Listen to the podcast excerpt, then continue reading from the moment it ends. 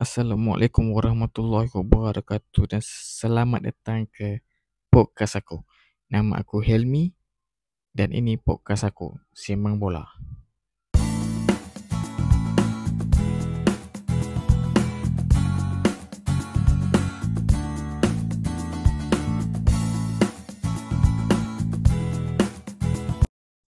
Hai guys, jumpa lagi kat YouTube channel aku. So, hari ni aku nak share dengan korang, aku nak cerita dengan korang uh, satu masalah.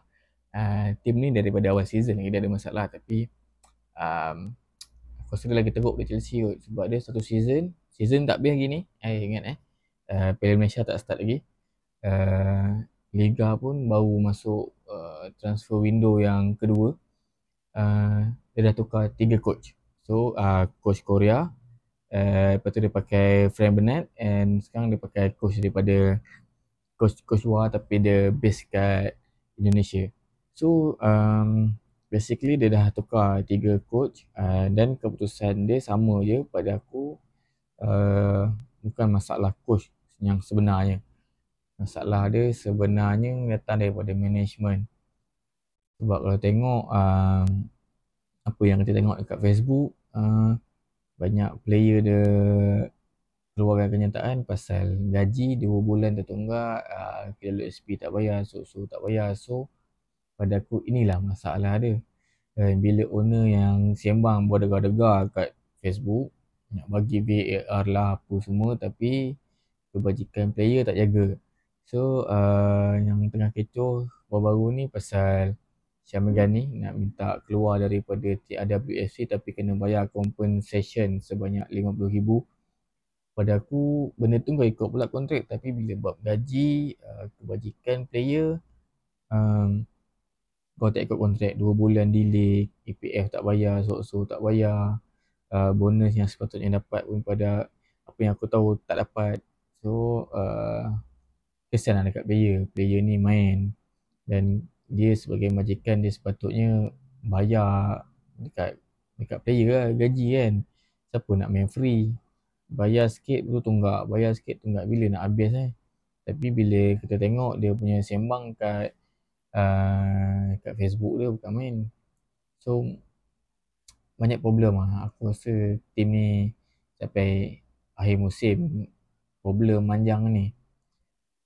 Cerita nak buat training center lah, stadium lah, apa lah, itulah, inilah. Tapi gaji player pun tak bayar. Itu satu hal.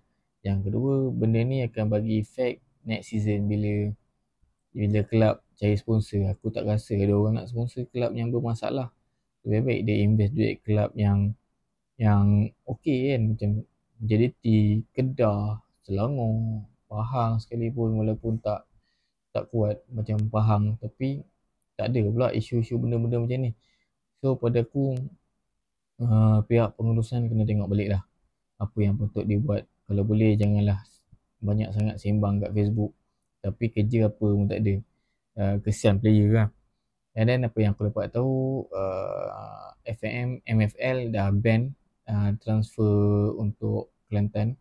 So maksud dia dia tak boleh nak sign player baru selagi dia tak settle masalah dia.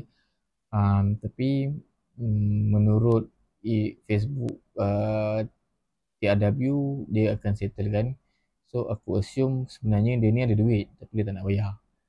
Dia nak dapat keputusan. So benda tu kau kena tanya balik kat dia lah. Dia nak keputusan tapi player yang dia ambil bukan level Liga Super. Betul lah season dia perform tapi dia perform tu dekat Liga Perdana Liga Super ni lain.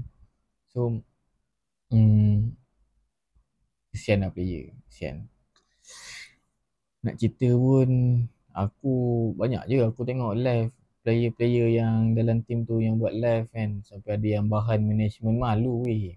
Kalau player sendiri bahan management. Tu satu hal aku dengar lagi. Yang turun training pun dekat 13 14 orang dah macam media sosial lah. Nanti sampai time game sebab ada yang dah troll kan. Dekat nak game ah ambil player collect lah. Bayar allowance.